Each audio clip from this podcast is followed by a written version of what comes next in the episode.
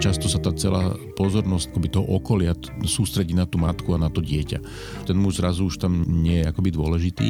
To nemusí byť nejaká veľká starostlivosť. To môže byť to, že ten muž cíti, že je dôležitý, že je potrebný, že má svoje miesto. Napríklad sú činnosti, ktoré povedzme naozaj, že robí len on alebo prevažne on. To môže byť napríklad to kúpanie alebo teda, že áno, zoberie to dieťa von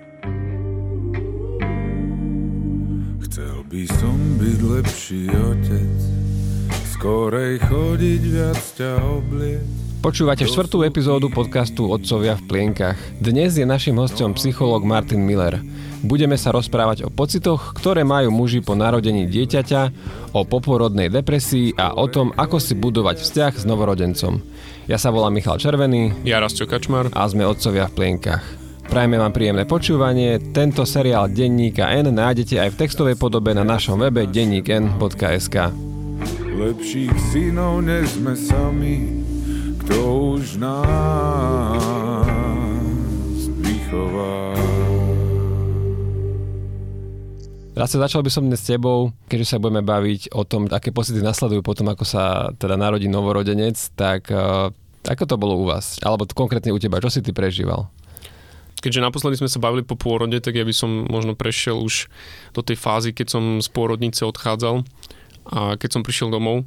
A to bolo také zvláštne, že, že vlastne tých 9 mesiacov pred e, pôrodom sme trávili veľa času spolu a potom zrazu som prišiel domov, prázdny byt a mi, to bolo niekedy asi okolo, okolo 11. pred polnocou, čiže vlastne išiel som si rovno ľahnúť, ale vôbec som nevedel zaspať. To bolo, že asi to pozná, že to bol taký ešte stále taký doznievajúci nával tej eufórie a zároveň som stále si pozeral mobil, že či náhodou som nedostal nejaké nové video, alebo či som nedostal nejakú novú fotku alebo akúkoľvek informáciu o tom, že ako sa vlastne má Alica a Lenka lebo keď som odchádzal, tak ju ešte brali, neviem, či to bolo umýť, alebo no skrátka ešte, ešte išla nejaká malica na nejaké, na nejaké procedúry, takže ja som vtedy sa nevedel dočkať nejakých nových informácií a myslím, že do nejakej druhej, tretej noci som nevedel zaspať.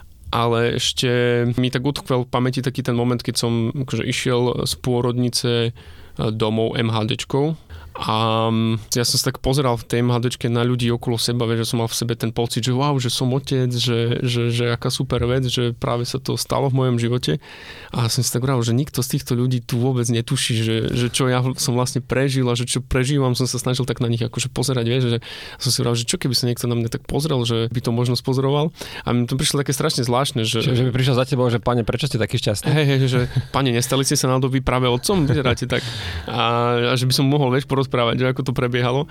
A samozrejme som ešte volal e, máme svokrovcom a keď mi teda mama povedala, že no, že už si otec, tak vtedy mi to tak doplo, že aha, že fakt, hm, že asi sa to teraz už zmenil definitívne. By som to robiť správne, ale asi celkom márne čakám, kým sa polepším Takže v dnešnej epizóde sa budeme rozprávať e, s psychologom Martinom Millerom, na aké pocity sa má muž pripraviť bezprostredne po pôrode.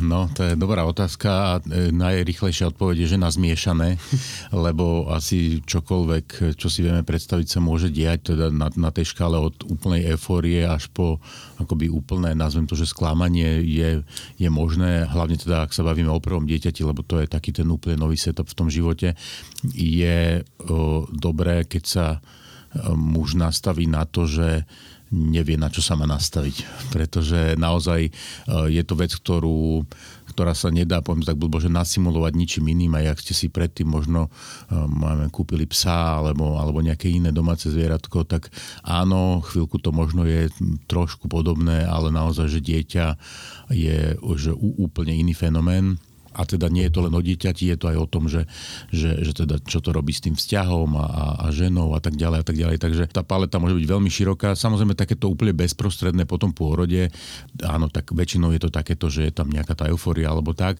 ale zase môže tam byť aj také zaskočenie, sklamanie. Ja som sa stretol, že nie úplne každý muž e, je pripravený, aj keď je pripravený, ako by zmysle nejaké prípravy na to ísť k pôrodu a že asi je napríklad dobre rešpektovať aj to, keď ten muž cíti, že asi to není pre neho úplne Bezprostredne potom tie pocity môžu byť veľmi, veľmi rôznorodé a, a že očakávajte neočakávateľné, no takže naozaj čokoľvek je, je možné. ty si to mal ako išiel si tiež domov MHDčku alebo nie? Nie, ja som išiel autom a s tým sa mi spája to, že som si našiel za stieračom odkaz, že gratulujem otecko a nevedel som, že pôvodne, že kto to bol, potom svokra povedala, že ona vlastne počas dosť veľkej časti pôrodu čakala pred pôrodnicou, aj keď vedela, že sa tam nedostane, jednak bol COVID a druhá e, by sa tam ani teraz nedostala.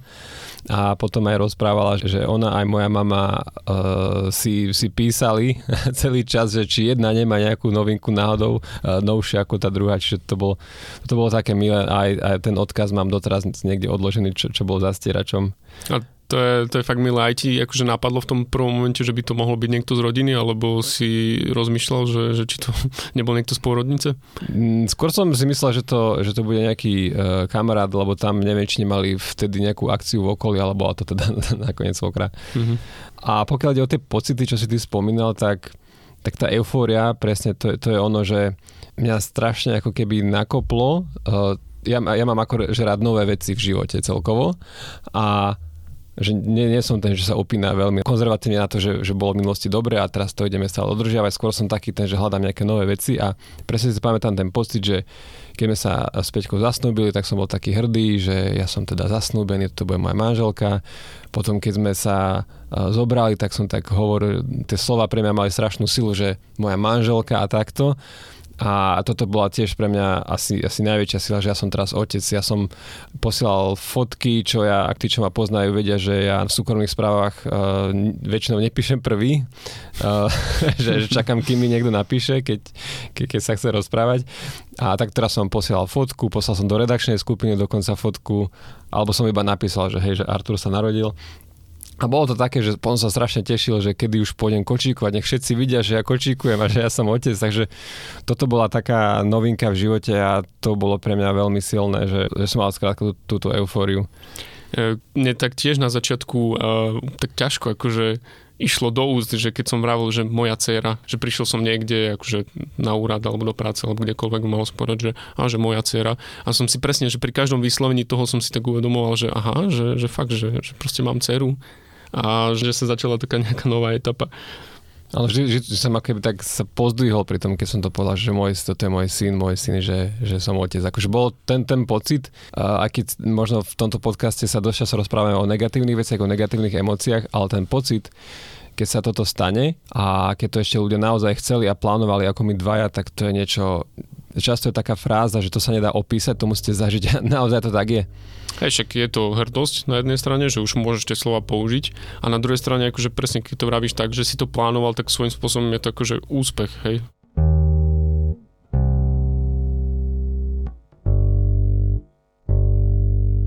Ja by som začal teda tým negatívnym, že keď teda k tomu príde možno nejakým pocitom podobným tomu, že ok, že toto je moje dieťa, bol som aj pri porode, videl som, ako sa narodilo, ale nemám k nemu nejaký keby, že vzťah. Možno si môže povedať, že teraz ja som zlý človek a keď sa toto stane, tak ako k tomu pristupovať? Čo robiť? No áno, môže sa to stať e, a to je takéto, čo je, môže byť podobné aj, aj u tej ženy, hoci tam tá žena si vytvára to puto s tým dieťaťom už počas toho tehotenstva a, a, a teda až teda, že biologicky, lebo naozaj to tak je, tak aj tam sa môže také stať, že po tom pôrode sa udeje to, že tá žena je taká akoby zaskočená a u muža sa to môže stať a akože nemusí to znamenať nič, ale samozrejme, že asi to zaskočí, hlavne to zaskočí vtedy, keď, keď sa ten muž povedzme, že tešil a bolo to také, že aj očakáva očakávané a podobne a zrazu príde takáto paradoxná reakcia.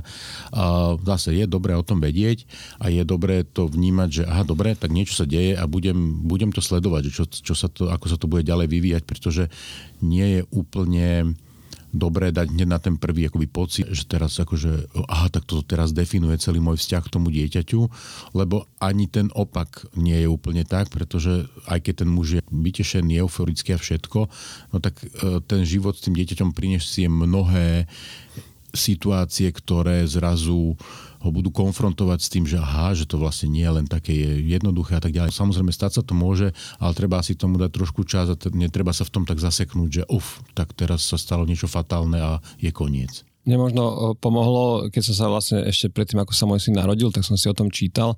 Možno základ je tak, že nespanikariť a, a, a uvedomať si, že ono to príde? Ja myslím, že aj to, že e, sa tu o tom bavíme, by mala byť trochu taká tá prevencia, že, že keď o tom hovoríme a ľudia si o tom čítajú, tak už rátajú aj s touto eventualitou a tým pádom sa aj na to celé pozerajú inak.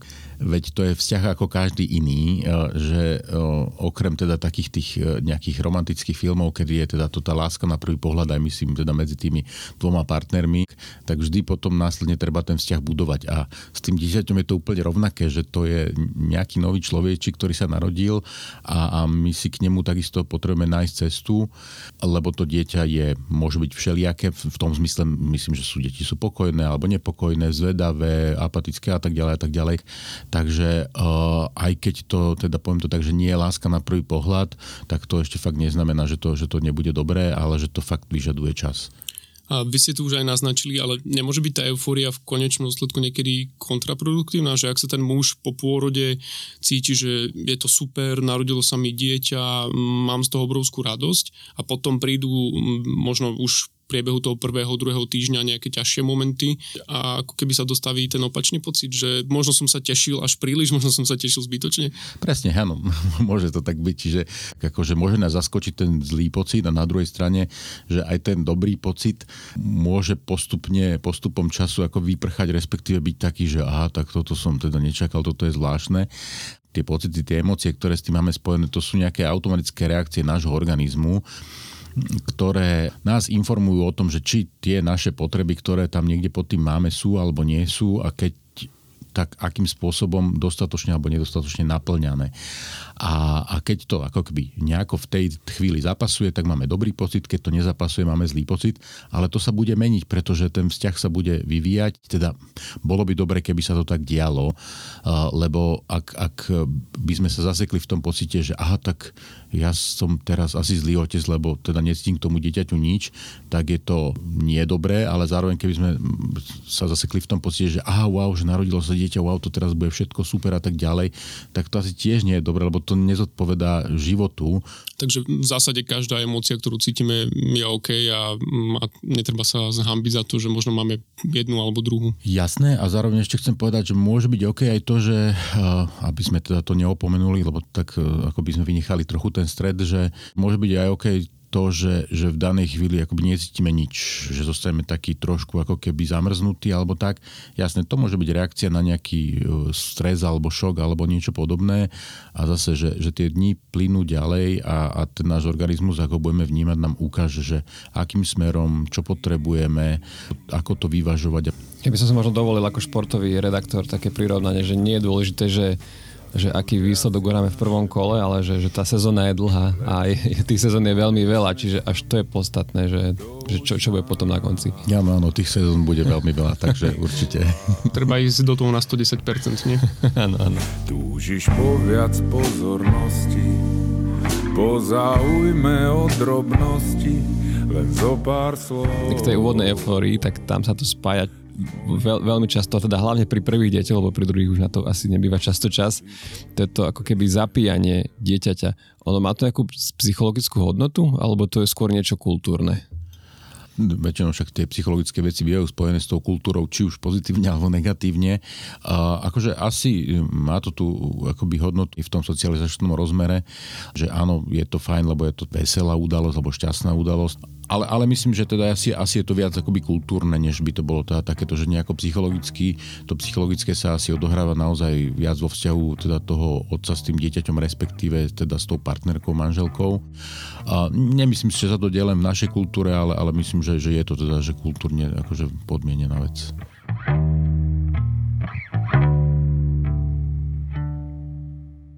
A ty si e, mal nejakú oslavu po tom, čo sa ti narodil Artur? Alebo keď vravíš teda, že ty nepíšeš prvý e, súkromne ľuďom, tak si ostal doma? Áno, teraz som ešte bol v tej fáze, že, že som to teda každému chcel dať vedieť, takže oslava, oslava bola. A teda, aké sa budeme Martina Millera pýtať na, na výčitky z tohto, tak ja som ich vtedy nemal, pretože vedel som, že ďalšie dva dní neprídu domov a čo ja tam budem robiť zatiaľ. Už som pozeral celého Teda Lasa, čo, čo, čo nikdy nezabudnem, že to bol seriál, ktorý som pozeral, kým manželka, ona vlastne išla o deň dopredu do porodnice a už už si ju tam nechali, ale s tým, že tam ešte zostane, tak ja som bol zrazu doma sám, ona mala rodiť a nemohol som spať nič tak som iba pozeral teda Lasa asi 10 časí za sebou, tak na to nikdy nezabudnem. Výborný seriál inak. No a pokiaľ o toto píte, tak eh, ak bude druhé dieťa, tak už to nespravím, lebo viem, že aká únava nasleduje. Tak a... hlavne tam už musíš myslieť na to, že aj máš doma Artura. Presne tak. A aj sa mi potvrdilo, že počas vysokej školy som zažíval ten vysokoškolský život a potom som to alkohol pomaly začal obmedzovať, pretože prichádzali úzkosti po ňom. Aj v tom, tomto prípade to prišlo, že ja som prišiel domov nejakej 3. 4. Dosť, dosť veľa som od toho vypil, lebo stále mi niekto dolieval a, a v tej eufórii nad tým veľa nerozmýšľaš tak e, naozaj prišla úzkosť a práve v tomto období, tak to bola teda riadna somarina, že som toto spravil, že, že v období, keď som v najväčšej eufórii si, si úplne hlúpo toto spravím. Potom mi bolo aj zle, dva dní som sa, sa, sa z toho dostával. Ledva som stihol na jednu prísť vybaviť rodný list, potom som prišiel celý zelený do, do pôrodnice, čiže toto by som teda neodporúčal tým, ktorí nie sú tak zdatní v pití ako ja. Lepšie s nealkom alebo s kofolou a potom mať ešte normálne, že celý voľný deň pre seba. Alebo za dve, dve, tri piva. Ale vlastne aj, neviem, ty si to asi trochu prehnal. Nie, ja si pamätám, že bol som na tvojom zapíjaní a... Ja som to tu chcel teraz tak zahrať, že oproti tebe budem vyzerať ako ten, čo si to dokázal ustražiť, ale už nemám, nemám na výber. Akože áno, ja som to mal podobne, že vlastne nejak veľa som predtým nepil a, a presne ako vravíš, no dve, tri piva a potom a však a prišiel jeden kamarát, ktorý chcel, že však dajme si aspoň nejaký jeden pol decák na prípitok, tak dobre, no a potom už to bolo ťažké zastaviť. Ale ešte predtým, ako sme večer zapíjali, tak e, súčasť tej oslavy bolo aj to, že ten deň som využil na to, že som ráno hneď sa išiel, aj keď som bol ešte unavený z tej pôrodnice, tak som ráno sa išiel bicyklovať, som si presne vral, že super, že ešte jedna z posledných príležitostí a počas toho som zastavoval a písal som ľuďom, že dojdeš teda večer tam a tam. Čiže to bola možno ešte, že taký pre mňa ešte výraznejší moment, ale ako, no tak tá oslava tiež si myslím, že je to fajn, že stretnúť sa, sa s ľuďmi, s ktorými chceš e, zdieľať to, že sa ti narodilo dieťa. A akože my tu spomíname ten alkohol, ale ten alkohol tam akože absolútne nemusí byť asi dôležitejšie je prítomnosť tých ľudí a to, že, si, že im ukazuješ fotky a cítiš presne ten záujem, ktorý ti môže pomôcť e, potom v tých najbližších týždňoch, keď to bude náročné a si spomenieš na to, že akože sú ľudia, ktorí reálne chcú vedieť, že ako sa máš. Čiže no, ako tiež som to ľutoval potom na ten druhý deň. Bol som si ráno kúpiť v obchode drú tyčinky a... A, slavnú minerálku. E, áno, Nie. fatru. Čiže to som potom takto tam prežíval až do poobedia, keď som vlastne išiel na návštevu do pôrodnice, to už som bol v pohode. Tiež som si vravel celý čas, že, hm, že mohol som to nejako lepšie využiť, že bolo by to asi vhodnejšie. Áno, tiež si myslím, že, že ja som teda zatiaľ spomínal len to, že ako mi bolo zle, ako sme pili, ale boli to veľ, zároveň veľmi pekné momenty, že doteraz mám odloženú fotku, ako sme do také ako keby kroniky, čo máme v tej krčme, napísali odkazy e, pre Artura a napísali, každý kamarát niečo napísal a bolo to veľmi milé, doteraz to mám odfotené. Mm-hmm. Čiže áno, áno, že je ideálne, aby to bolo bez toho alkoholu alebo rozumne, ale tak nie vždy sa to podarí. A myslím si, že v tejto fáze to nie, nie je až taký problém. Záleží aj od toho, aký máš kamarátov. Nech hodíme vínu aj na niekoho iného. A netreba teda mať výčitky, že mm, naša partnerka je v porodnici s dieťaťom a my ideme niekde vonku si vlastne oslavovať. Um, akože myslím si, že toto je asi na zvaženie každého, ale akože určite by som teda zase ne, nešiel mať z toho nejaké výčitky, zvlášť keď teda je to naozaj, že, že teda poviem to tak, že o tú ženu a to dieťa je postarané, a, tak myslím, že vtedy v tom čase ten, ten priestor je samozrejme, že asi to nie je teraz tak, že budeme si v skúse oslavovať, lebo to už sa medzi tým tá žena aj vráti z tej pôrodnice a, a budeme potrebovať ale nejaké to stretnutie s, s priateľmi a, a oslava, oslava toho, toho nového života si myslím, že, že, že asi je na mieste. Čakám, kým sa polepší. Vrátil by som sa ešte možno späť k tomu, že môžu prísť tie negatívne pocity po pôrode, ale myslím si, že v dosť prípadoch je možné, že sa stane, že to prerastie v nejaký keby, že nezáujem o dieťa, ale možno aj nezáujem, ale takú že človek tak rezignuje, že má pocit, že ja teraz neviem, nie som dobrý, nemám na to, tak eh, čo s tým? Tých možností je viacero. Že jedna, jedna možnosť je, že nájsť si činnosti, ktoré ako akoby, možno tak, že neviem, či vôľovo, alebo tak racionálne, že, ktoré vo vzťahu s tým dieťaťom môžem, viem alebo chcem vykonávať. Povedzme, taká, taká fajn vec pre oteckov je kúpanie dieťaťa. Hej, tam to dieťa je väčšinou v takomto viac menej dobrom rozpoložení, je to taký ten čas, kedy to dieťa je aktívne, reaguje a podobne. Čiže to je, myslím, že taký veľmi dobrý, dobrý, dobrý spôsob. A, a nemusí to byť o tom, že, že teraz, že či to robím dokonale alebo, alebo nedokonale, alebo to o tom, že, že skúšam to, učím sa to. Často muži majú takú obavu, že toto to dieťa je krehké a teda, že aby mu nejako neublížili, jasné, tam je tam zo pár vecí, teda treba vedieť podoprieť tú hlavičku alebo nejako správne to dieťa chytiť, ale tiež to nie je nejaká atomová veda, to sa všetko dá naučiť. A, alebo potom, ak teda ten muž ako keby sa úplne ani na toto necíti, tak zase tomu treba dať čas, ale nie tým spôsobom, že a dobre, no však dobre, tak potom keď budeme mať 3 roky a bude sa s ním dať niečo akoby podnikať, tak ja to začnem robiť, uh, lebo medzi tým tie 3 roky utečú a to dieťa si vytvorí vzťahy už s ďalšími ľuďmi. Jasne, to teraz hovorím trošku ako extrém, ale aj to sa stáva a, a potom je to komplikovanejšie. Takže keď tam ten otec stačí, že, alebo stačí, no, že, že je prítomný nejakým spôsobom, aj keď má pocit, že v tejto danej chvíli nevie, čo by, tak, tak pokiaľ sa akoby, že vyskytuje tam, s tým dieťaťom interaguje, tak aj to sú nejaké základy toho, že, že sa tam ten, ten vzťah vyvíja. A o týchto pocitoch povedať partnerke, alebo v aké situácii to povedať, kedy nepovedať?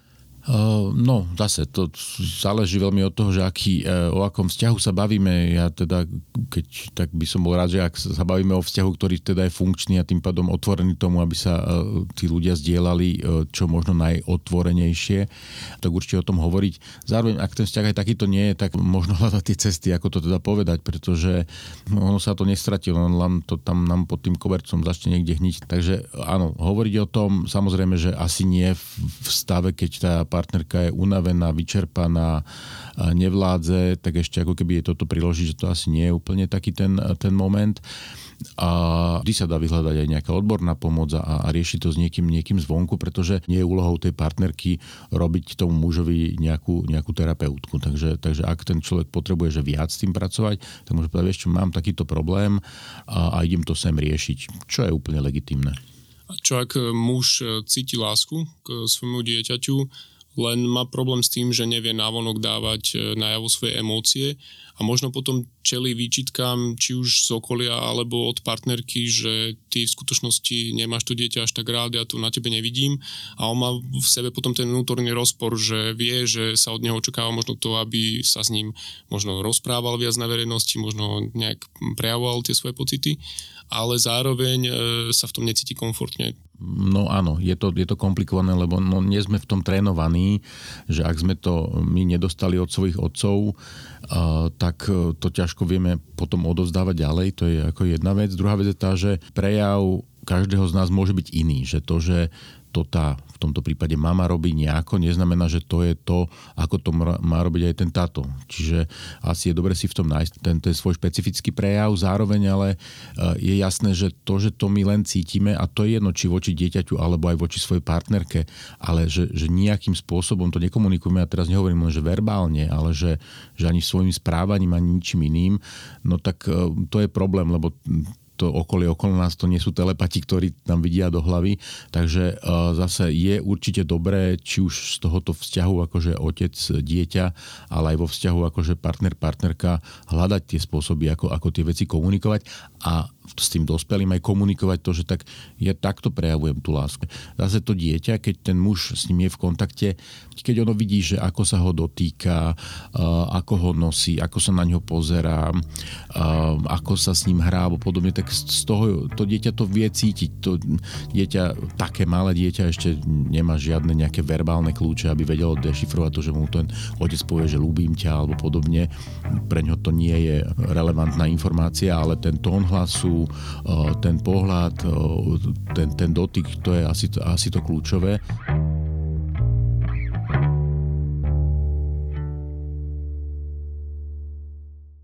Čo je pekné na tom období, keď sa dieťa narodí? Čo, čo pekné prežíva muž, muž v tomto období? Čo sa s ním deje vtedy? No to, zase je to taká celá paleta pocitov. Ja jasné, že trochu sa tak akoby orientujeme tým negatívnym smerom na jednej strane. Na druhej strane určite je to niečo, čo je ako v nejakom zmysle neopakovateľné, teda minimálne pri tom, pri tom prvom dieťati.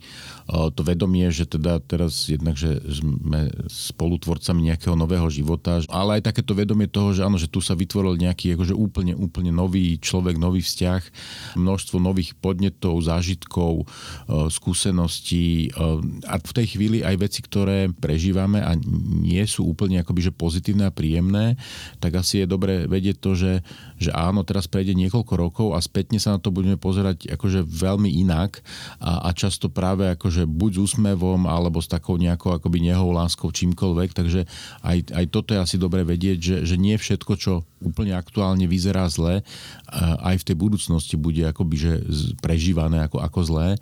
Myslím, že to aj otvára alebo, alebo mení ten vzťah s tou ženou, s tou manželkou, pretože je to naozaj, že, že niečo nové, aj ten vzťah sa potrebuje vyvinúť a, a znamená to akože zase akoby nové, nové veci, ktoré to odcovstvo alebo to rodičovstvo zo sebou prináša ja by som teda mohol povedať jednu peknú vec, že uh, podľa mňa je strašne pekné, uh, keď uh, ešte tá partnerka je v pôrodnici a v dnešnej dobe vďaka tým technológiám, ktoré máme, vám je schopná posielať fotky alebo videá toho vášho bábetka. A vy vlastne tak na diálku už vidíte, že ako to dieťa tam hýbe pestičkami, ako zýva, to sú, že mne, mne sa veľmi páčili také tie fyziologické prejavy toho úplne malého dieťaťa, že tam presne sa objaví to, čo vy, vy ste spomínali, že zrazu si uvedomíte, že toto je, je nový život a že vy ste pomohli k tomu, aby tento nový život vznikol. Tiež presne si pamätám tie momenty, ako tesne pred porodom, keď sme sa tak eh, s manželkou bavili, že ako on vyzerá. Až tak sme čakali, že deň porodu, že už sa teším, že, že uvidím, že ako, ako vyzerá, že aké má črty, aké má oči a, a potom sa hej také momenty, že, že tiež mi to prišlo m, mm, také, že možno až príliš že, že jednoduché, alebo čo, ale potom, že na koho sa podobá. A keď, keď vám tá rodina povie, že áno, má tvoje oči, tak aj keď cítime, že by na to malo byť jedno, tak, tak nie je to tak, lebo je tam ten asi ten pocit, že niečo odozdávame ďalej zo seba Mm-hmm. Jasné. A že, že, hej, ja som to tak trochu snažil, že, že nájsť nejaké všeobecné to, ale že presne to sú tie konkrétne veci, také tie konkrétne drobnosti, detaily, ktoré sa, akože nie, že ťažko dajú, že dajú sa vymenovať, ale zase človek, ktorý to nezažil, tak si hovorí, že hm, no dobre, no tak čo, ako sa to dieťa, ale, ale že keď to zažije, tak zistí, že aha, že toto je to. Akože keby tam nebolo aj to pozitívno, tak, tak a, a, asi by sme vymreli. A, a určite tam je veľa toho pozitívneho, len ťaž, ťažko sa to ako keby poviem to tak, že, že že predáva dopredu, lebo ťažko si to tí ľudia vedia predstaviť. Ale zase potom, keď to príde a sú tomu otvorení a sú schopní to vnímať, tak zistia, že, á, že to sú také vlastne akože veľmi obyčajné a jednoduché veci, že to nie sú nejaké veľké zázraky a zároveň sú práve preto, lebo je to niečo, niečo také, čo nepoznáme. Ešte by som chcel takú poznámku dať, že keď som vlastne rozprával, že keď sledujeme, ako to dieťa vyzerá, že na koho sa podobá, tak samozrejme, že nie všetci majú to šťastie mať ako biologicky vlastné dieťa, tak môžeme sa dostať aj k rodičom, ktorí nemajú biologicky svoje dieťa, ale majú osvojené alebo adoptované, alebo neviem ako to, to správne uviezť, že aj tam sa toto deje? Samozrejme, tam asi sa nebude úplne, úplne diať tá podobnosť a tieto veci a tí ľudia, ak im to aj niekto povie, lebo často je to tak, že to okolie to aj možno nevie, ale tí ľudia to vedia, tak, eh, tak keď im to tam aj to okolie hovorí, tak im je jasné, že dobre, to asi nebude úplne o tom. A zároveň ale, že ten vzťah sa samozrejme vytvára aj tam. Je to trošku iné, pretože taká tá biologická previazanosť má tiež, poviem tak blbo, že niečo do seba, tak sme evolučne sa vyvinuli, že to, toto je proste to, čo funguje na jednej strane. Na druhej strane minimálne medzi cicavcami vieme, že aj zvieratá ako keby z iného živočíšneho druhu akože môžu byť adoptované a, a teda vychované teda tými, tými inými rodičmi, tak v tom, v tom ľudskom druhu je to tak, že áno, deje sa to. Naozaj je to veľmi veľa o tej, o tej otvorenosti, lebo tí nebiologickí rodičia, ak sú tam problematické veci, tak sú výraznejšie problematické ako pri tých biologických, pretože predsa len tam akože pri, pri tom biologickom svojom vlastnom dieťati cítime trochu akoby inú zodpovednosť alebo mieru takéto tlmenia, hlavne napríklad nejaké agresie.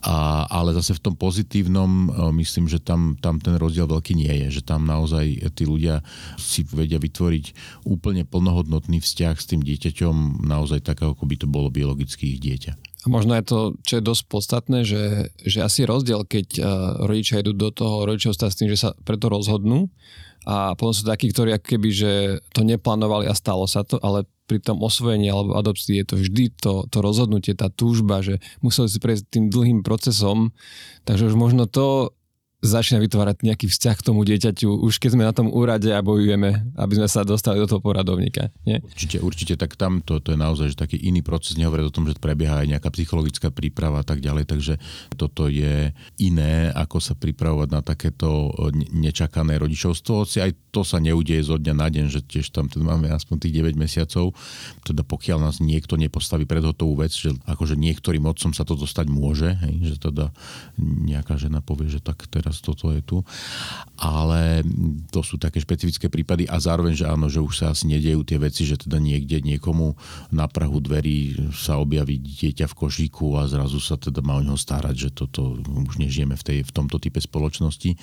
Takže tá príprava, to platí aj, aj pre, pre ľudí, ktorí teda majú dieťa, ktoré je akože nazvime to tak, že plánované, chcené a tak ďalej, že, že, že asi je dobre sa na to pripravovať, pretože predsa len, že už aj tá spoločnosť, aj tá kultúra, aj my sme trochu niekde inde, než sme boli pred nejakými 100 rokmi, kde to teda išlo, poviem tak hlúpo, že na, ako na bežiacom páse. A to nebolo len tak, to bolo preto, lebo tie deti, no akože mnohé neprežili, pretože sme nemali nejaké očkovania a podobne, takže tam naozaj tých detí muselo byť e, veľa a aj ten vzťah k tým deťom bol akože výrazne iný, než, než ho máme dnes a, a preto aj, aj my k tomu potrebujeme pristupovať inak, než tomu pristupovali ľudia možno pred 100 rokmi.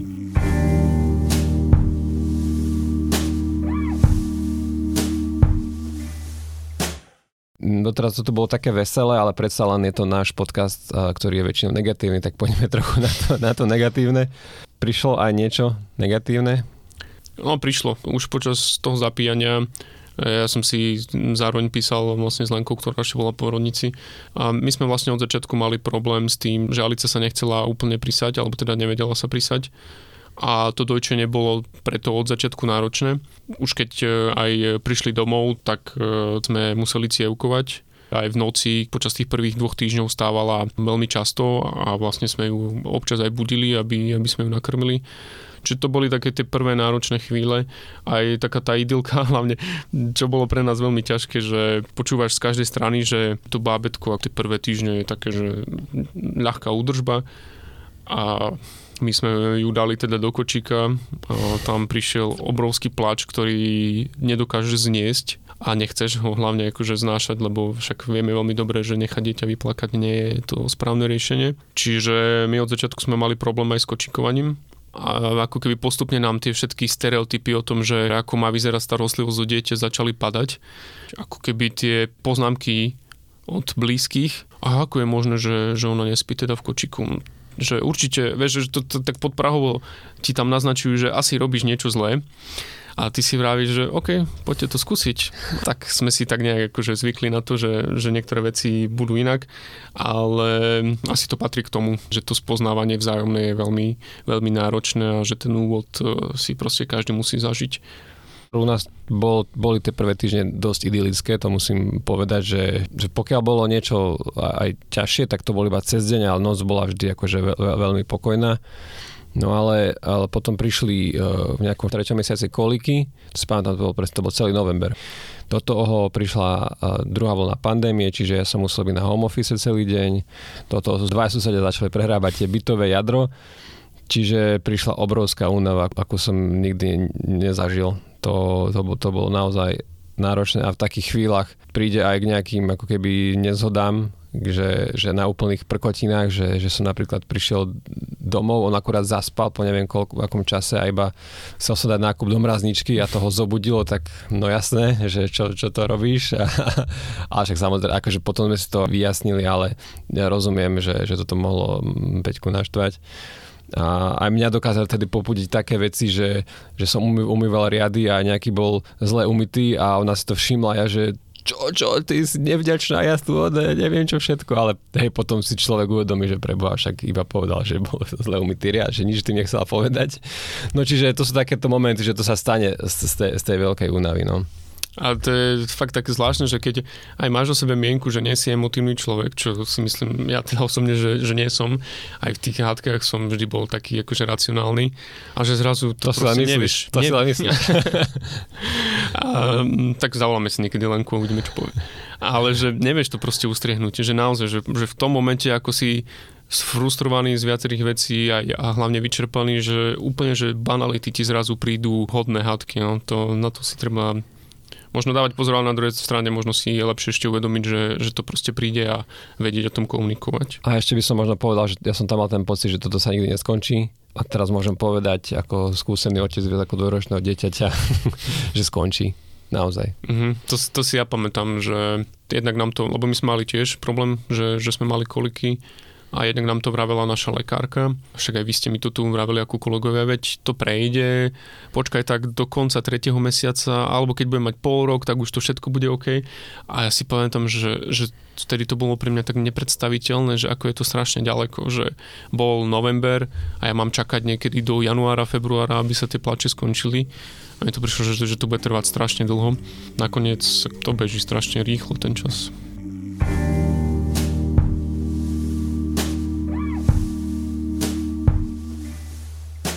Existuje popôrodná depresia aj u mužov, alebo je to iba u žien? Existuje, to percento je nižšie ako u žien, ale stále je a je teda vyššie, než že akoby v tej bežnej populácii zhruba, zhruba dvojnásobok, aj keď v niektorých prípadoch to môže byť dokonca viac a je to tak, že, že ak sa vyskytne poporodná depresia u ženy, tak je až 50% pravdepodobnosť, že sa, že sa vyskytne potom aj u muža, čiže sa to tam môže tak vzájomne kombinovať, čo teda nie je úplne dobrá správa.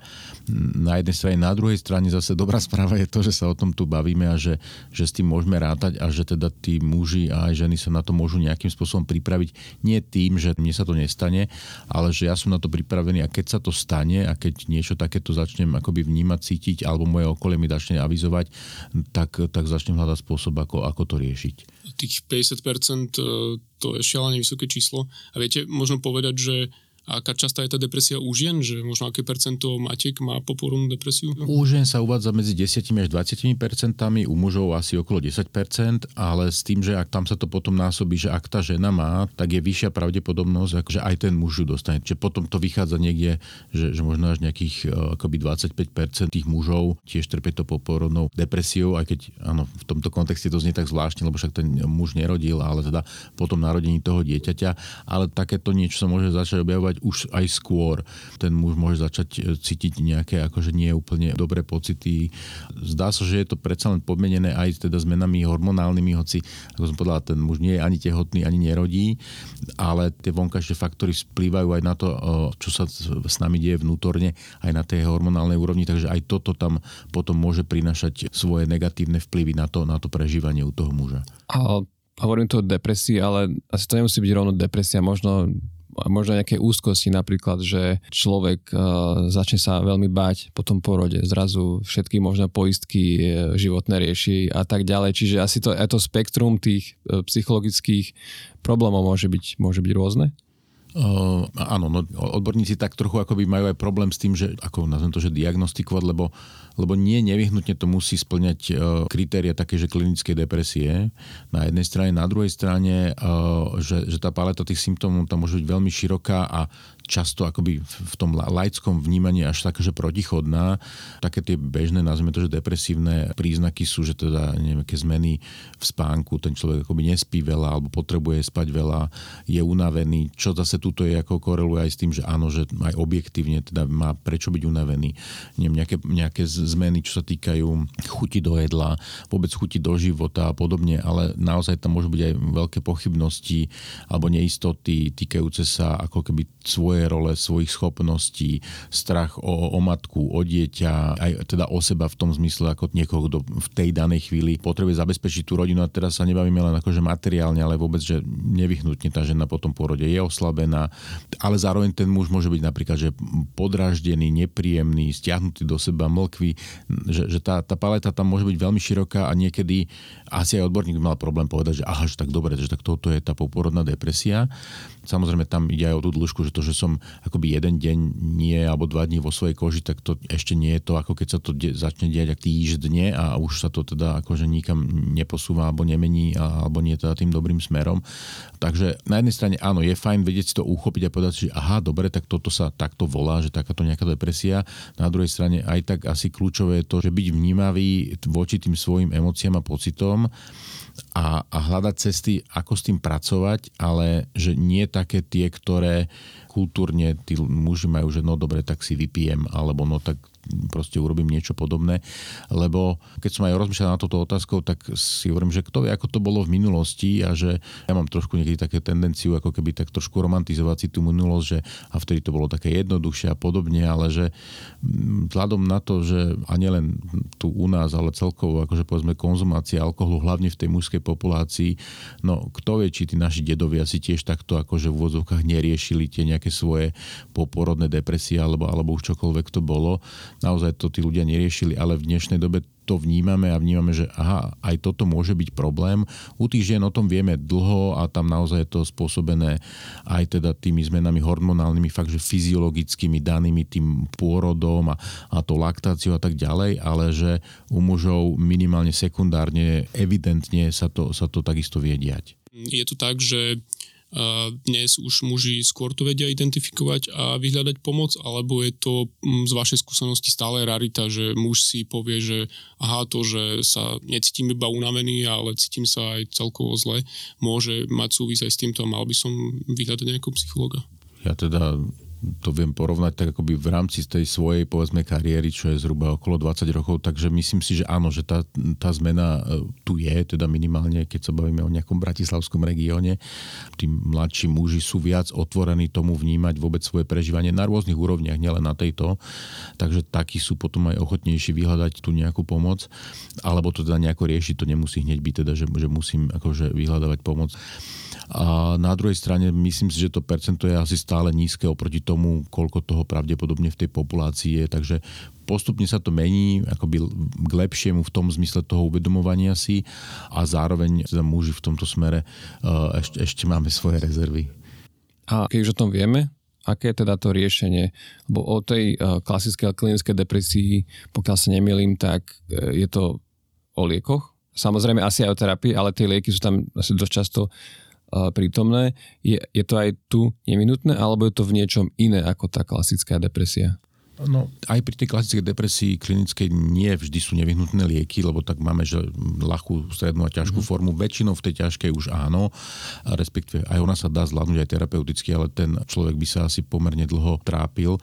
Ale že to môže byť aj, aj vôbec akoby o tom jednak, že, že ten muž o tom vie, jednak, že to okolie o tom vie, že tu takéto niečo môže nastať a tým pádom o, dá sa robiť, nechcem povedať úplne, že, že možno prevencia, už aj keď to teda nastane, tak urobiť nejaké, hm, nazvem to, že opatrenie riešenia. Je fajn, keď povedzme jeho partnerka o tom vie, že takéto niečo môže byť, ak to on komunikuje, a zase tu to, to začína byť náročné, pretože tá, tá žena sa potrebuje starať o seba, potrebuje sa starať o svoje dieťa a teda nie je úplne ľahké, aby sa ešte starala aj o svojho muža. Ale to nemusí byť nejaká veľká starostlivosť. To môže byť to, že, že ten muž cíti, že je dôležitý, že je potrebný, že má svoje miesto, že napríklad sú činnosti, ktoré povedzme naozaj, že robí len on alebo prevažne on, to môže byť napríklad to kúpanie, alebo teda, že áno, zoberie to dieťa von, lebo naozaj e, treba povedať, že, že v tomto bode a to, čo ako keby môže byť akým tým akcelerátorom toho celého je, že často sa tá celá pozornosť akoby toho okolia sústredí na tú matku a na to dieťa. Ten muž zrazu už tam nezač- nie je akoby dôležitý.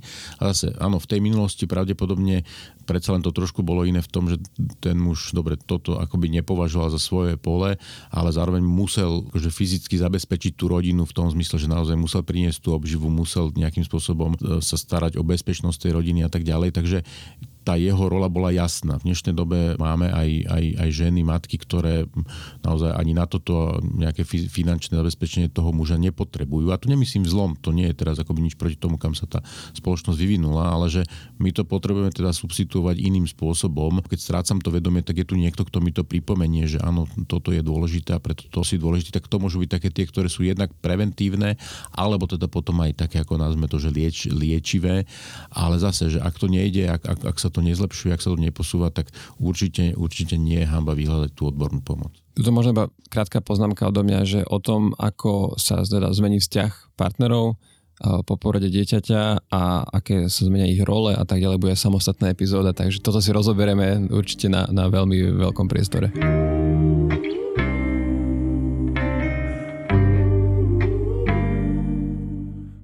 Ja by som sa chcel ešte spýtať na to zapájanie muža. Vy ste už viackrát spomenuli to, že keď ten muž sa necíti na niektoré veci, tak môže napríklad e, kúpať to dieťa. A povedzme, že teda v tom stave, kedy už e, má nejaké psychické ťažkosti a necíti sa ani na to, aby to dieťa kúpal a zároveň tá partnerka si to uvedomuje, že môže mu ona pomôcť tým, že ho bude vťahovať aspoň do toho procesu, že napríklad mu povie, pomôžeš mi napustiť vaňu alebo nachystať vaňu, ak majú takú tú mobilnú, alebo keď sa necíti na to, aby to dieťa sám obliekol, tak mu môže ona povedať, že poď prosím ťa, dáš mu aspoň ponožky a že takto ako keby ho postupne vťahovať? Môže to skúsiť samozrejme. Zároveň to môže byť veľmi individuálne, lebo tam naozaj už potom sa začíname baviť o tom, že aké, aké je to intenzívne, aké je to hlboké a, a aké sú aj zdroje ktorého konkrétneho muža, pretože tam sa môže stať veľmi taká akoby jednoduchá vec, že, že kým to dieťa oblieka tá mama, tak to, to dieťa úplne v pohode a teraz ten muž mu ide dať ponožky a to dieťa sa rozplače. Mm. A to je akože veľmi intenzívny negatívny signál. Vôbec to s tým nemusí súvisieť, ale náš mozog si to spojí a zase už keď sme takto nastavení a my sme vždy na, nejako nastavení a vyberáme si len to, čo sa nám v úzovkách hodí, aj keď sa nám to akoby hodí negatívne. Takže že to, že sa to dieťa akože, keď sme to urobili 10 krát, tak akože 8 krát nerozplakalo, to si nebudeme pamätať, ale to, že sa teraz rozplakalo, tak nám zrazu akoby západne, že aha, tak ja vlastne som neschopný otec a vlastne už aj to dieťa ma nechce a tak ďalej. Takže môže, ale zase je to o tom, že, že nakoľko ten muž si dokáže uvedomať, že aha, dobre, ok, teraz naozaj potrebujem, poviem to tak, že akoby, že čas pre seba alebo niečo urobiť pre seba a so sebou tak, aby som tu naozaj vedel byť platný, lebo ak to má byť o tom, že ešte mňa potom tu má niekto akoby zachraňovať, čo v tomto prípade pravdepodobne bude hlavne tá partnerka, no tak uh, asi bude potom teda lepšie sa o tom baviť, že vieš čo, asi ja teraz potrebujem nájsť spôsob, ako sa teraz akože potrebujem o seba postarať tak efektívne, aby som sa mohol vrátiť späť do tej svojej role, ktorá je, ktorá je dôležitá. Túžiš po viac pozornosti, po zaujme o drobnosti, len zo pár slov. Poďme možno ešte trochu k partnerkám v tejto téme. Keď napríklad vidíme, že začne spochybňovať sama seba. Napríklad, že dieťa sa nevie prísať a dáva to za vinu, alebo nemá mlieko a cíti sa ako zlá matka, alebo ťažko sa uspáva a tak ďalej. Keď vidíme, že partnerka to nemá sebavedomie, tak eh, čo s tým partneri môžu spraviť? Áno, toto môže byť tiež akoby dobrá rola toho muža v tom celom kontexte, v takej tej akoby dôležitosti tej jeho prítomnosti e, v tom jednak vzťahu s tou partnerkou a jednak vzťahu aj s tým dieťaťom. Zároveň asi nie je úplne cesta tú ženu nejako nazvem to, že akože chlácholiť alebo podobne, že skôr je to o tom vnímať, že aha, dobre, ona má potrebu na, naplniť nejak akoby tú svoju rolu tej mamy, ktorá teda dokáže na, nakojiť to svoje dieťa a že, že vedieť toto počuť a, a vnímať, že rozumiem, že teraz to nedávaš tak, ako si predstavovala a že to, čo viem urobiť je, že, že môžem tu byť pri tebe, môžeme sa o tom spolu baviť, môžeme to spolu zdieľať. Jasné, ten, ten muž v tej chvíli to dieťa nenakojí za ňu, teda naozaj fyzicky, samozrejme môže dať tomu dieťaťu piť z fľaša a podobne, ale zároveň, že to, že tá žena bude cítiť, že ten muž tam jednak je a jednak, že ju akoby nehodnotí, nesúdi, neodsudzuje alebo, alebo, alebo nejakým spôsobom nespochybňuje jej rolu len preto, že niektoré veci nejdú úplne tak, ako sme si my predstavovali, alebo ako by sme chceli, tak to môže byť veľmi taká akože dobrá podpora ale vôbec ste nespomenuli, čo žene poradiť. Čiže je to teda zámer, že máme počúvať a nie radiť? No áno, áno, lebo poviem to tak, že ani neviem, čo by som poradil, to je akoby prvá vec. A, a zároveň, že dobrých rád môže mať človek akože plnú nošu, len to naozaj nie je o tom, to, to, to, to, to nie je o radách, môže to byť o takom tom, že dobre, vidím, že sa veľmi trápi, že možno by bola cesta dá vyhľadať niekoho, kto nám s tým pomôže, kto nám s tým ako môže niečo urobiť, akože do istej miere to rada je, ale, ale nie je to taká tá rada, že no musíš viacej piť a, a musíš viacej spať a musíš urobiť hento alebo tamto alebo ono, lebo to sú veci, ktoré si tá žena už 10 krát prečítala na internete a, a pravdepodobne to aj vyskúšala a to je akoby moc nepomôže. Lebo to sú takisto prepojené veci. Čím vo väčšej pohode tá žena je, tak tým väčšia pravdepodobnosť je, že veci budú skôr fungovať lepšie a naopak. Čiže ak ona je v nepohode, tak potom je to problém aj s tým liekom, aj s tým, že teda to dieťa sa možno nevie prisadiť, pretože tá mama už je nervózna. Je to viac paradoxne, hoď sa bavíme o fyzických veciach, tak je to viac o tej psychike a o tom, že, že čím viac sú rodičia v pohode, tak tým viac je v pohode aj dieťa a tým viac sú v pohode aj všetky tie ostatné veci. Ako má e, partner spozorovať, že žena má alebo môže mať alebo smeruje k popôrodnej depresii a čo má v takom prípade robiť, keď on si e, nadobudne ten pocit, že pravdepodobne žena má takéto problémy. Určite je dobré hľadať spôsob, ako komunikovať, ale zase akože, že nie takým tým hodnotiacím spôsobom, že že nevieš sa postarať o, dieťa alebo niečo v tomto duchu, ale že zdá sa mi, že asi je toho veľa, že, že vidím, že teda nie si úplne vo svojej koži, alebo že prináša tam ideálne akoby, že nejaké také že čisté pozorovanie, že to, toto vidím, ale nehodnotím to, nehodnotím, že, že či to je dobré alebo zlé.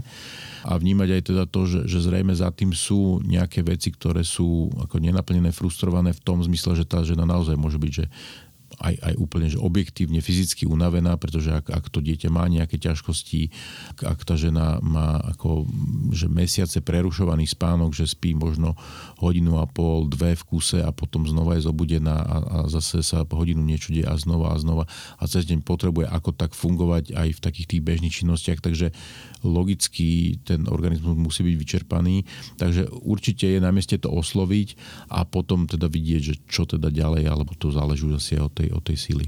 Je podľa vás v poriadku, ak do toho vstúpi nejaká tretia osoba zvonku, v prípade, že napríklad ten partner sa nemá k tomu, že by možno pomohol žene vyhľadať nejakú odbornú pomoc alebo cíti tam takú, takú stigmu, že myslí si, že ak jeho žena pôjde e, k psychologovi, tak e, čo si o tom budú myslieť e, rodičia, čo si o tom budú myslieť naši kamaráti, že je OK, ak v, takom, v takej situácii príde niekto, kto možno nie je v domácnosti s tými, povedzme, je to buď matka tej ženy, alebo nejaká jej dobrá kamarátka a povie, že mala by si vyhľadať nejakú pomoc, alebo to môže narušiť ten vzťah medzi mužom a jeho ženou.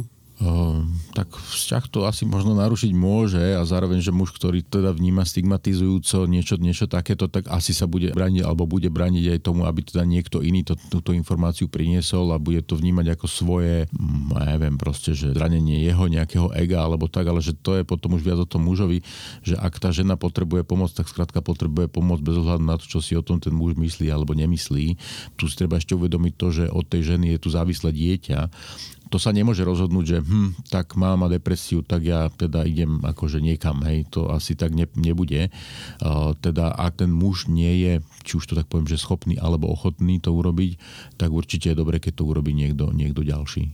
A je na mieste, alebo v akom prípade to spraviť, že žena vyslovene nechce vyhľadať tú pomoc, ale musí povie, že už určite treba, že tam všetky tie príznaky má pocit, že to má aj veľký vplyv na to dieťa, že ako by ju dotlačil do tej, do tej terapie? Alebo tak, v tom prípade to nemá zmysel, že tak či tak by sa tam nič nestane? Je to ťažké, ak samotná tá žena nechce, tak to môže byť e, komplikovanejšie. Potom asi treba hľadať spôsoby alebo osoby, e, ktoré sú akoby viac prístupné dovnútra tej ženy v tom zmysle, že teda je tu možno naozaj nejaká mama, kamarátka, niekto iný, na koho tá žena skôr dá ako na toho svojho muža, povedzme to tak. Alebo, a to už je zase taký akože naozaj, že extrém, extrém, že keď sa bavíme teda o nejakej takej že laktačnej psychóze, to už je mm, akože vážne ochorenie, ktoré teda naozaj treba, že e, psychiatricky riešiť, niekedy aj hospitalizáciou. Tam potom je to aj ako až teda povedzme tak, že proti vôli tej, tej matky, ale že to už je naozaj taký extrém, ktorý je akože evidentný. Tam potom to väčšinou môže končiť tak, že teda sa volá nejaká RZP alebo podobne a tí už zhodnotia, že teda toto naozaj nie je OK a tú ženu zoberú na to liečenie, aby, aby teda e, ona bola v bezpečí a zároveň aj to dieťa bolo v bezpečí. Keď aj sa bavíme akoby o, tej, o tých akoby jednoduchších veciach alebo, alebo menej náročných, tak ak to má fungovať, tak tá žena potrebuje byť aspoň do istej miery motivovaná. Zároveň, ak je to, že depresia, depresia a tá žena potrebuje brať lieky, tak už len to, že povie, že dobre, no tak dobre, tak idem, pôjdem tomu psychiatrovi, teda však keď mi povie, že teda mám niečo brať, no tak to začnem brať. Tie lieky zase urobia tú svoju robotu aj akoby bez ohľadu na našu vôľu. Vôľu. podľa mňa potrebujeme niečo pozitívne. Pokúsim sa o to, uvidíme, či to vyjde. Uh, je to podľa vás tak, že ak ten vzťah partnerský je otvorený a funkčný, tak tie náročné chvíle, ktoré môžu prísť v prvých týždňoch alebo možno aj mesiacoch po narodení dieťaťa, ten vzťah dokážu ešte zoceliť a, a posilniť? Určite. To, to je také akoby jasné, že, že keď máme ten vzťah na, nastavený otvorene a, a nazvem to tak, že prerast, tak e, v zásade akože čokoľvek e, sa nám stane, e, tak vieme pre ten svoj rast nejako využiť. A teraz nemyslím len svoj osobný, ale aj, aj, aj rast toho vzťahu. Aj tie akože ťažké a náročné situácie nám môžu byť na osoch a zároveň, že asi je dobré, my tu sa bavíme o tých negatívnych veciach, lebo trošku to akože chceme urobiť aj preventívne, aby tí ľudia vedeli, že aha, dobre, aj toto sa môže stať a je to v poriadku v tom zmysle, že áno, že no toto sa proste deje, že takto vyzerá život. Ale na druhej strane, že je asi fajn aj naozaj, že vnímať to, že sa väčšinou deje akoby kopu veľmi že dobrých, pekných, milých vecí, ale náš mozog tak evolučne nastavený, že, že to berie, že, že keď to funguje, tak to je v poriadku. To akoby nevšímam si, nevnímam, toto je OK. Ale my stále môžeme volovo urobiť to, že že poďme si všímať, že to, aj to, čo sa akože darí, to, čo je dobré, to čo, to, čo funguje, či už je to v tom vzťahu, či už je to s tým dieťaťom, či už je to v tom, v tom našom akože okolí. A to je taká, také moje obľúbené cvičenie z pozitívnej psychológie, že každý večer si napísať akože tri dobré veci, alebo tri pekné veci, alebo tri veci, za, ktorý som, za ktoré som vďačný. A, a môže to byť akože všeobecne za ten deň, že dneska bol krásny východ slnka, alebo, alebo úžasný spln, alebo ja neviem čo ale že môže to byť aj také, že vo vzťahu k tomu dieťaťu, že usmialo sa neviem čo, alebo vo vzťahu k partnerke, k partnerovi. Takže ak akože naozaj sa nastavíme na to, že aha, večer si potrebujem tieto tri pekné veci napísať, tak je veľmi veľká pravdepodobnosť, že si ich aj všimnem. Lebo ak som len nastavený na to, že stále sú problémy a stále sa niečo deje a stále je to zle, no tak skôr si budem všímať tie negatívne veci. Ale tie pozitívne sa nevyhnutne dejú, lebo ak sa nad tým zamyslíme, že ak by sa naozaj diali len negatívne veci, ako to prežívame, no tak nevyhnutne by to všetko muselo ísť skôr k horšiemu, ale to väčšinou tak asi nie je, hej? že väčšinou akože nejako prosperujeme, nejako fungujeme, nejako sa vyvíjame, to dieťa nejako rastie. Logicky sa musí diať viac tých dobrých vecí ako tých zlých, hoci v našom prežívaní máme pocit, že stále sa dejú len zlé veci. Zmeniť tie okuliare z tých čiernych, nehovorím, že na rúžové, ale aspoň také s tými čistými sklami, nech vidíme všetko, nielen, nielen to, čo je čierne. Tak sa mi to podarilo, som rád. Áno, na záver. A to, čo ste spomenuli, eh, môžem určite odporučiť. My sme si to takto zaviedli, že neboli to síce tri veci, ale vždy večer pred spaním sme si povedali, že čo z toho dňa bolo pre nás najpozitívnejšie, čo sa nám najviac páčilo. Častokrát sme sa síce opakovali, ale to nevadí, lebo to tú emóciu ešte práve že posilňovalo. A to bol vždy taký veľmi príjemný pocit, že, že predtým, ako ste zaspali, ste si spomenuli na niečo pekné. A teraz síce tu už ne, nerobíme, ale asi toto môže byť dobrá motivácia, aby sme sa k tomu vrátili znovu. Hej, určite áno, lebo naozaj sú to také veci, ktoré uh, akože, že fakt, keď to človek začne robiť, tak si uvedomí, že nie 3, že tých vecí je, že x.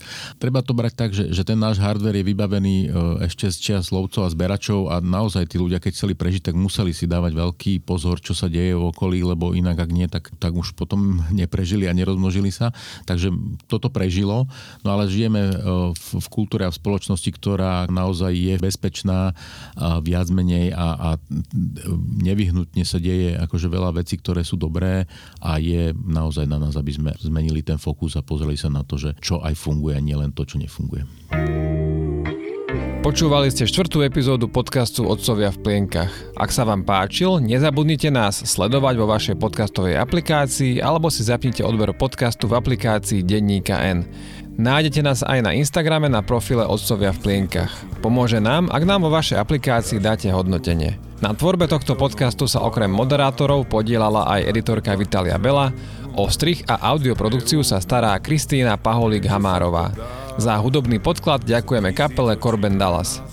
Jednotlivé epizódy vydávame týždeň po týždni, najbližšie sa opäť s Martinom Millerom budeme rozprávať o 600 nedeli a úlohe muža počas tohto obdobia. Týmto podcastom vás sprevádzali Rastio Kačmar a Michal Červený. Do počutia na budúce. By som byť lepší otec, skorej chodiť viac ťa obliec do suchých nohavíc. Zas slúžia si naše mami. Lepších synov nezme sami, kto už nás vychová.